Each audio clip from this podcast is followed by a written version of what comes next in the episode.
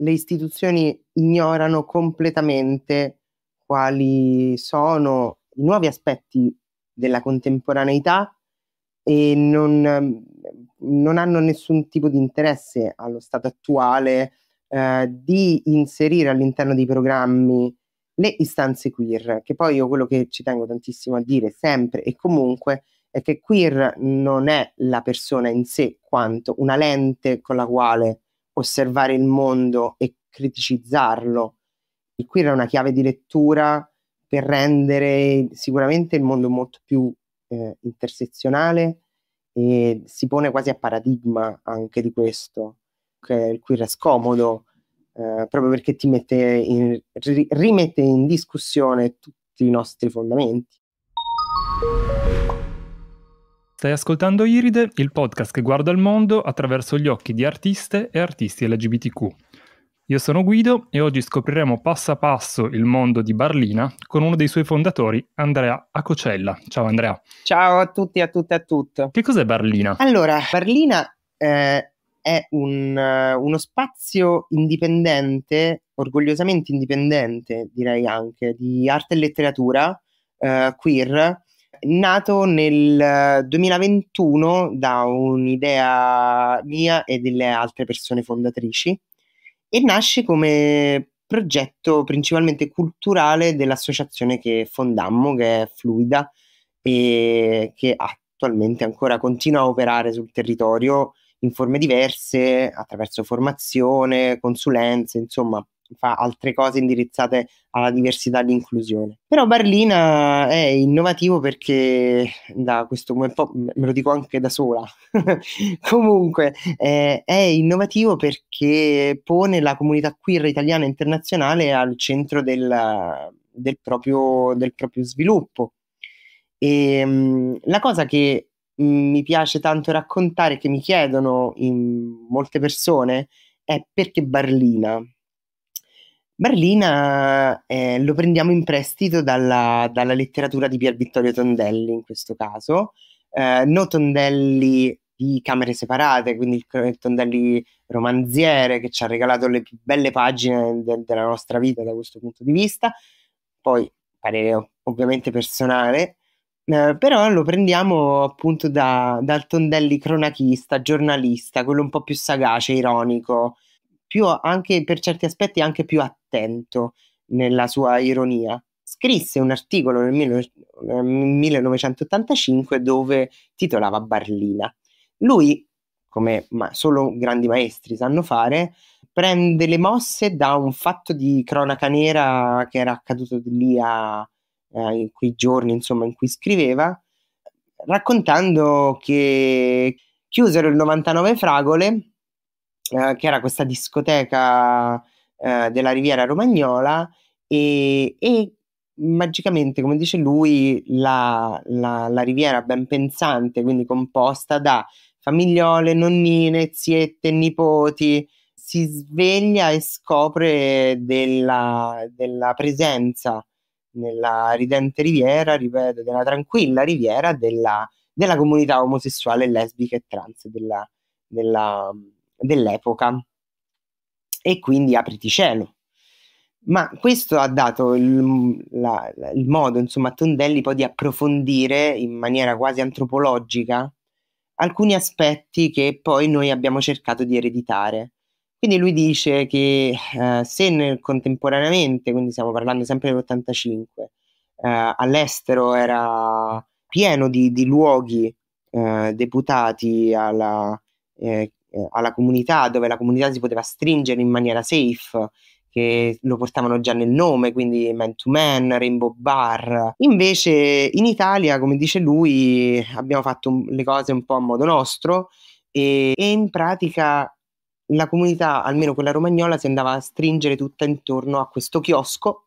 che si chiamava appunto Barlina ed era gestito da due vecchietti quindi un, un, un, luogo che non nasce direttamente per la comunità, ma della quale ci siamo appropriati ed è diventato uno spazio sicurissimo dove la, la, la, la comunità dell'epoca si poteva, si poteva, riunire e stare insieme e fare appunto a fare comunità. E, e lui con, con grande ironia dice che Barlina è la risposta italiana alla froceria internazionale. E, e, noi da questo punto di vista ci siamo sentiti un po' eredi eh, di, di, questo, proprio perché essendo gli unici che fanno eh, questo tipo di attività eh, culturali sul queer eh, indirizzate non solo alle, eh, a, appunto alla, alla, visibilizzazione delle istanze queer attraverso il mezzo artistico, ma lo facciamo anche attraverso tutta una serie di public, pro, un public program molto, eh, molto costante, fatto di talk, incontri, workshop, presentazioni, rassegna cinematografica, insomma, non ci, non ci limitiamo. E, e, essendo, ripeto, gli unici, eh, siamo un po' questo tipo di risposta a dei dispositivi eh, come Barlina che e luoghi come Barlina che all'estero invece sono molto più frequenti anche un po' l'ispirazione viene proprio da, da, fuori anche da questo punto di vista. Quindi questo, questo centro culturale con piccolino come Barlina che è composto principalmente da una, una sala che è una project room dove noi andiamo a fare le esposizioni e mh, mm, le presentazioni un po' più corpose e una piccola lounge room dove c'è appunto la, la biblioteca, il, il, il, piccolo bar che ci serve un po' eh, per sovvenzionare appunto le attività dell'associazione e in questa forma un po' ibrida che è tipica ad esempio delle gallerie, delle gallerie froce, tra virgolette, di, di, di San Francisco, quindi di Castro. E cosa significa essere uno spazio di ricerca sul queer? Allora, anzitutto tanta, tanta fatica, perché purtroppo, ripeto, eh, siamo eh, completamente da questo punto di vista soli, non abbiamo mai avuto dei punti di riferimento eh, ai quali, ai, quali, osservare, almeno sul territorio nazionale. Perché poi l'ispirazione di Berlina viene da fuori, viene da viaggi all'estero, viene da quello che, che succede fuori, dove realtà come la nostra mh, non sono all'ordine del giorno, perché ovviamente sempre un problema, però sicuramente sono, sono più frequenti. Stare da soli significa eh, lottare per eh, quello che in realtà crediamo tutte noi e, e portare avanti un messaggio fondamentalmente, che è quello dell'inclusione totale, globalizzante e soprattutto riuscire a, a far emergere politiche eh, su, su, corpi, desideri, identità che magari in Italia ancora non, non sono così all'ordine del giorno e non sono nelle agende delle istituzioni culturali e quindi un po' eh, dobbiamo partire dal basso e noi cerchiamo di, di farlo. Insomma. Con Iride abbiamo intervistato uh, Chiara La Ruffa che con Eternamente Inquieta sarà ospite nei vostri spazi a partire dal 10 di febbraio. Come siete entrati in contatto con, con Chiara e di che tipo di progetto fa parte? Sono orgogliosissima di, di eh, ospitare la, la, mostra personale di, di, Chiara La Ruffa a febbraio eh, del, del 2024, a partire dal 10 febbraio 2024. Si chiamerà Eternamente Inquieta ed è la prima persona vincitrice della seconda edizione di un bando che si chiama Thinking Pink che noi abbiamo lanciato con questa open call la, ormai ripeto è la seconda edizione quindi a marzo la prima è stata eh, lanciata verso gennaio 2000, 2023 e, e, quest'anno invece abbiamo un po' anticipato i tempi. E abbiamo lanciato la seconda a eh, novembre ed è nata appunto dopo un iter di selezione di una marea di, di materiale che ci è, ci è, pervenuto alla nostra casella di posta elettronica e, e,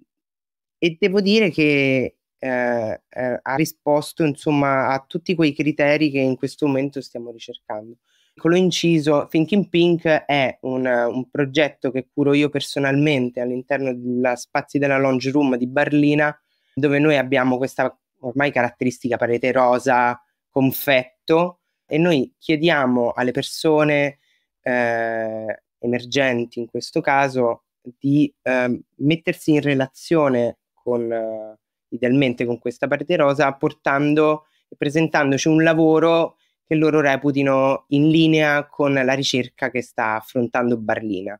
Call è, è aperta alle persone che stanno ancora studiando eh, nelle, nelle, accademie e nelle università. Eh, questo è l'unico criterio di, di selezione forte, l'unico, l'unico sbarramento mh, da questo punto di vista, ma perché ci tengo io particolarmente eh, a, a, portare avanti un progetto per le persone che stanno ancora studiando,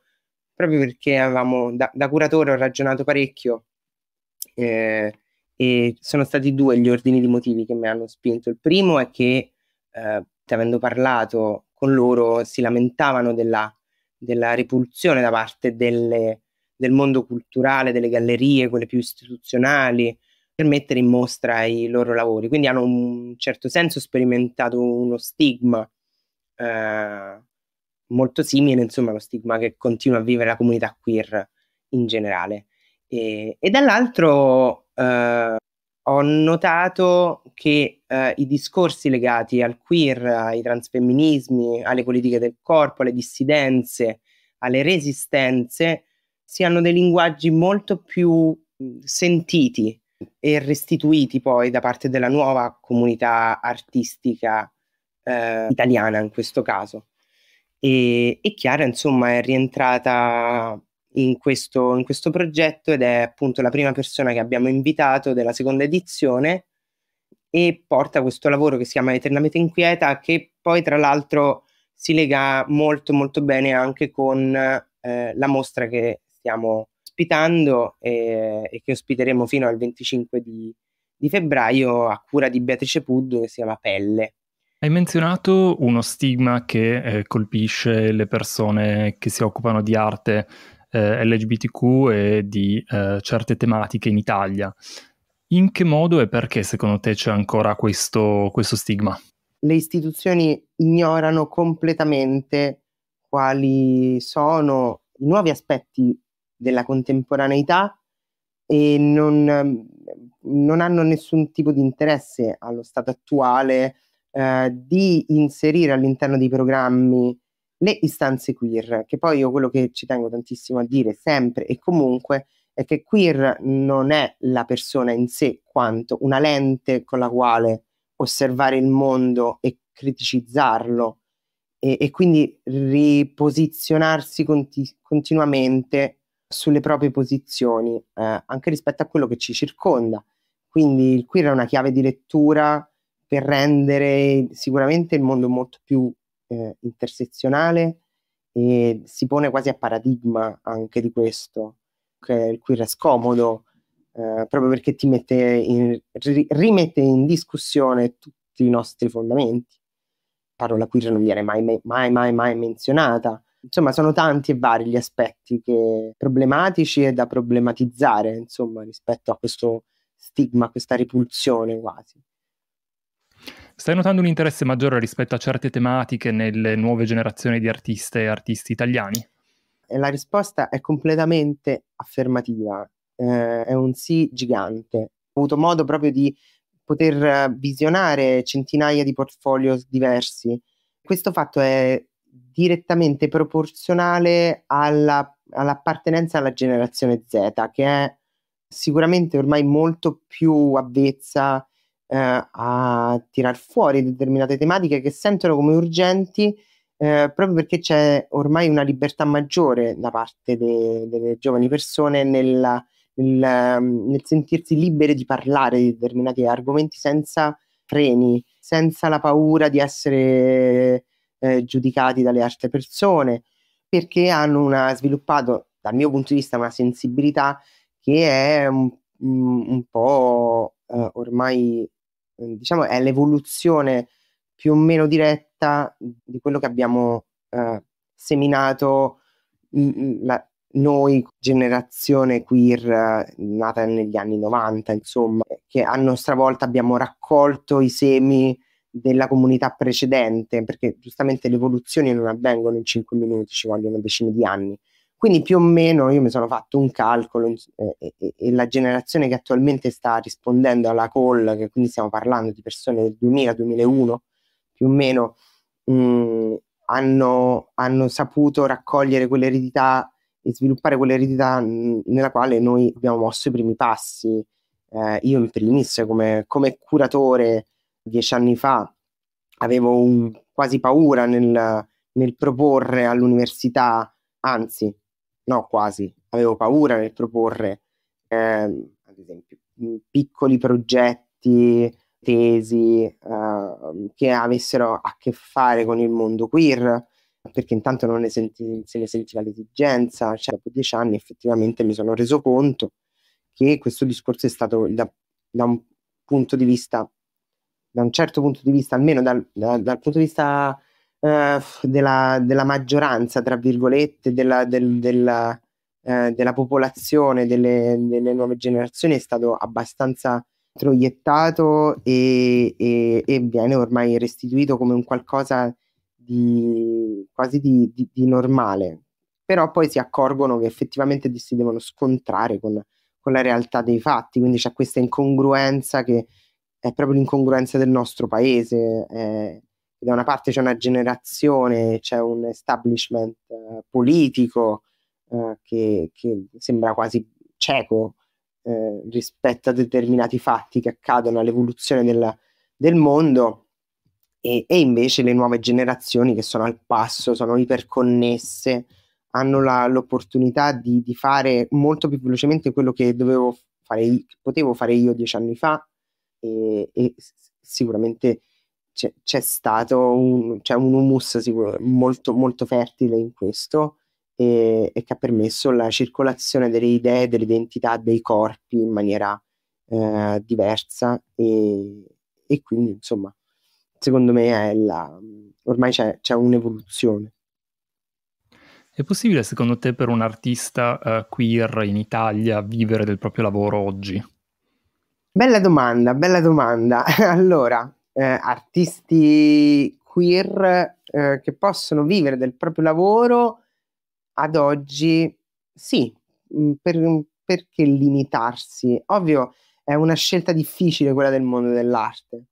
Uh, perché, eh, perché è un mondo che tendenzialmente all'inizio non ripaga. Una lotta è una lotta dura, quella, quella del mondo dell'arte, ma è per tutte le persone che appartengono al settore culturale, gli operatori e le operatrici culturali in generale.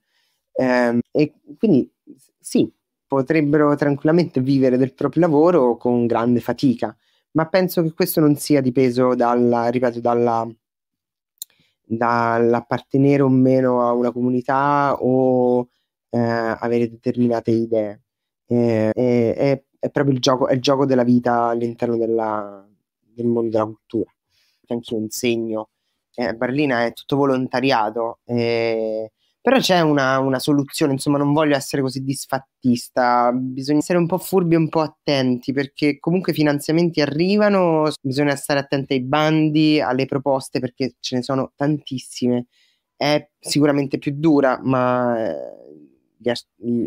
chi fa arte eh, principalmente campa dei bandi, a meno che non raggiungi determinati, determinati livelli. Il mondo dell'arte è un mondo capitalizzato ed è capitalistico e girano tantissimi soldi, devi riuscire ad essere bravo nel inserirti in un determinato ambiente. Proprio così il sistema dell'arte. Una volta che viene rappresentato da una buona galleria, allora hai anche possibilità. Certo, eh, non è assolutamente il mercato estero. In Italia non esiste il piccolo mercato. È la, la, la cosa più, più, triste perché eh, se in Francia o in Germania andare in una galleria e prendersi un, una stampa, una fotografia, una piccola opera, anche da 100, 200, 300 euro, ecco, esageriamo, eh, ha quello stesso identico valore eh, che in Italia è dato per la, la, la scarpa di lusso. Cioè non, non abbiamo educato le persone a comprare l'arte. Tante persone si comprano 350-300 euro de Nike appena sfornate e poi però spendere quella stessa cifra per un altro oggetto tendenzialmente di lusso, perché comunque arte è sempre lusso, E quella, quella no, quella è, quelli sono soldi superflui. Non siamo delle generazioni educate a, a,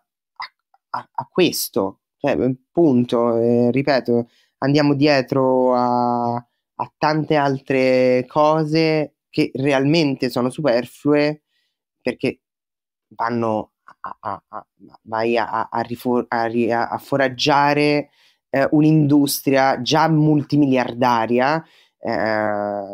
appunto penso eh, a tutta l'industria de, de, de, del vestiario, e, e invece si, uno dimentica che il prodotto artistico è di una persona singola e quindi non, non stai andando dietro un'azienda, ma stai re- realmente facendo campare anche una persona. E, e, gli stai dando la possibilità di andare avanti, produrre, ricominciare e quindi automaticamente ge- rigenerare sempre, rimettere in moto quella, il fuoco dell'arte, insomma, che, si, eh, che poi ri- ricomincerà di nuovo a produrre altre opere sempre meglio, sempre meglio, sempre meglio. E diciamocela chiaro, in, in Italia, ma anche molto anche all'estero, si è persa completamente il piacere di comprare perché mi emoziona, ma è puro, ci sono dei fondi di investimento nell'arte, ci sono delle persone come figure professionali che sono, eh, che, che, eh, sono come degli agenti di commercio, no? eh, che vanno lì, si propongono, vengono stipendiati dalle aziende perché hanno dei soldi da investire, dato che ci possono riprendere anche dalle tasse, allora quindi fanno il vo- fondo di investimento sull'arte e, e, e, quindi sì, è tutta indirizzata in, que- in, quell'ottica perché lo sanno che poi tutto quello che prendono aumenterà di valore se chi te le propone è bravo e ci ha visto lungo. L'unico settore in cui questa cosa no, non la vedo succedere, perlomeno non, non eh, in Italia, forse neanche in Europa, eh, è tutto il mondo legato all'arte del fumetto, dell'editoria, quel, quel, mondo lì su cui probabilmente ci sono troppi pochi soldi in questo momento per far piombare quel tipo di fondi di investimento. Quindi c'è, c'è, un. Forse la gente compra ancora un fumetto perché si emoziona, o una tavola originale in, del fumettista, infatti, per non tanto per, per il valore. E infatti, questa è la grande fortuna anche di chi fa grafica, di chi si occupa di graphic novel, fumetto e manga, insomma, con tutto, che, tutto quel mondo là disegnato. Um, perché il, è, è molto più facile proprio perché c'è un pubblico attento e, e partecipe, mm, più le volte che vengono autofinanziati con una campagna di crowdfunding dove la gente è felice. Io ho delle, delle, mie, delle persone a me molto care che loro costantemente f- sovvenzionano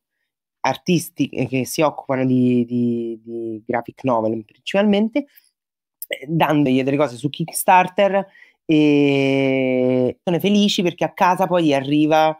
firmata, appena stampata, la loro bella copia e dicono cavolo l'ho, l'ho, l'ho, l'ho aiutata anch'io a fare questo capolavoro che io mi leggo con, molto, con molta passione perché le case editrici altrimenti non se la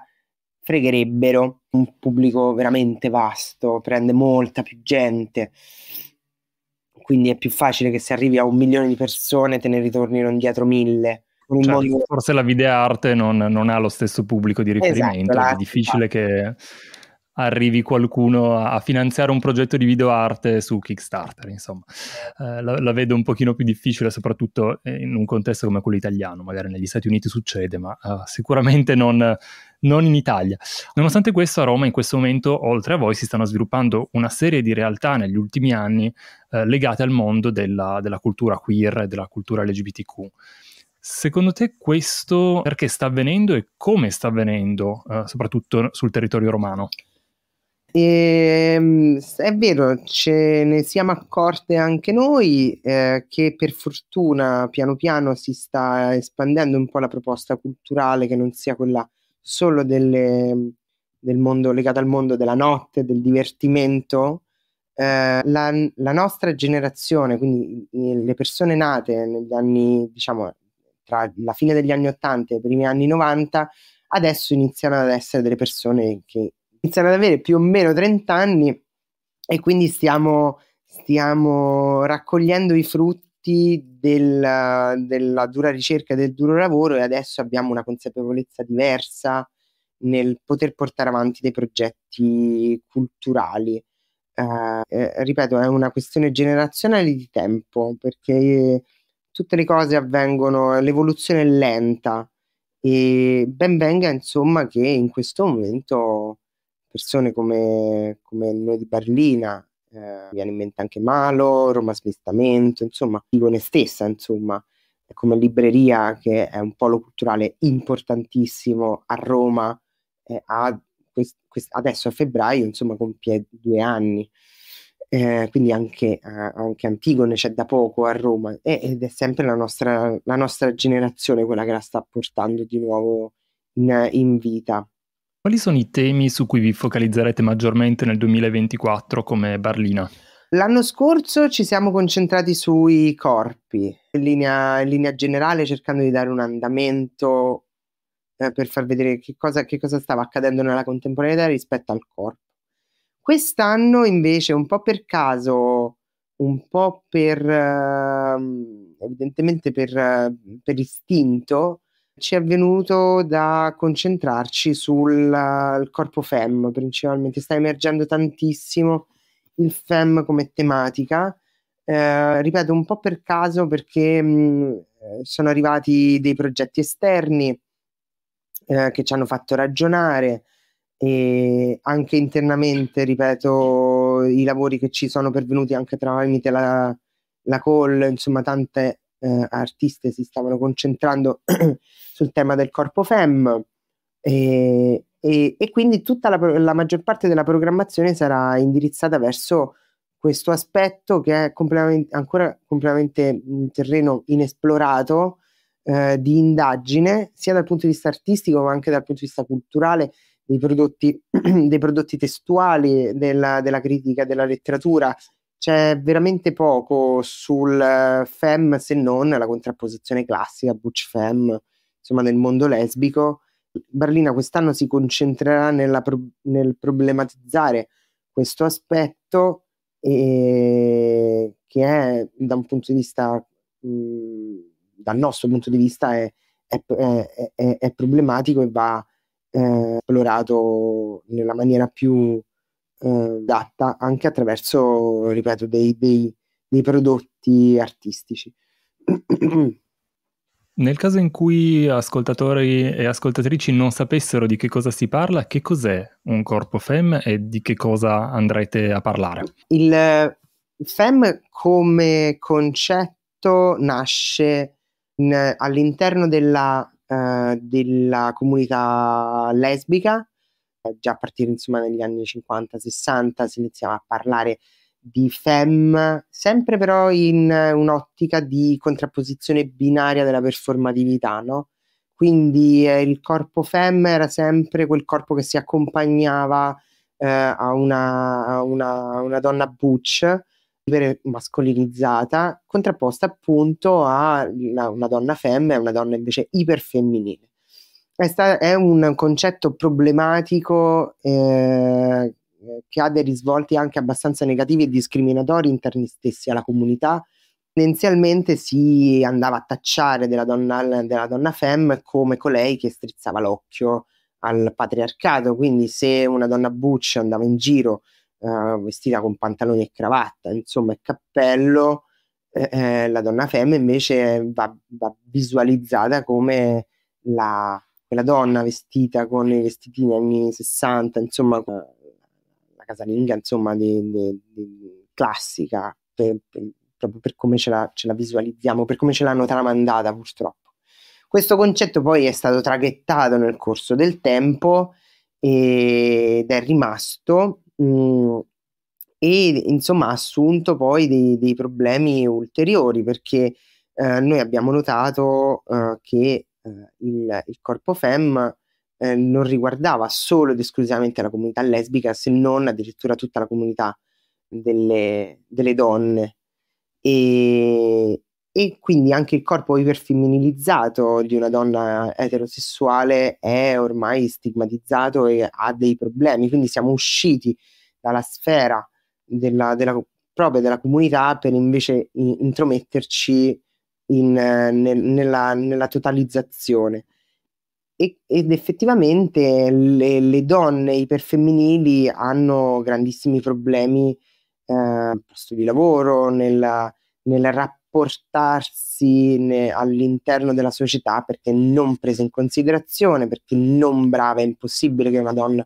alta, bionda e con la minigonna possa essere anche una donna STEM, quindi eh, una, una, una, donna che abbia a che fare con la matematica, con la fisica, con le scienze, una, sicuramente una donna che se ha raggiunto un determinato successo è perché eh, ci sono stati dei favoritismi sessuali. Eh, è una donna che eh, non può sentirsi libera di vivere la propria sessualità e propria il proprio corpo perché altrimenti è, diventa, è automaticamente associata a una sex worker. Abbiamo trovato tante, tanti aspetti negativi e, e, ci, e ci fa specie insomma che quasi nessuno ne abbia parlato fino, fino, ad oggi. E quindi abbiamo iniziato con questo uh, programma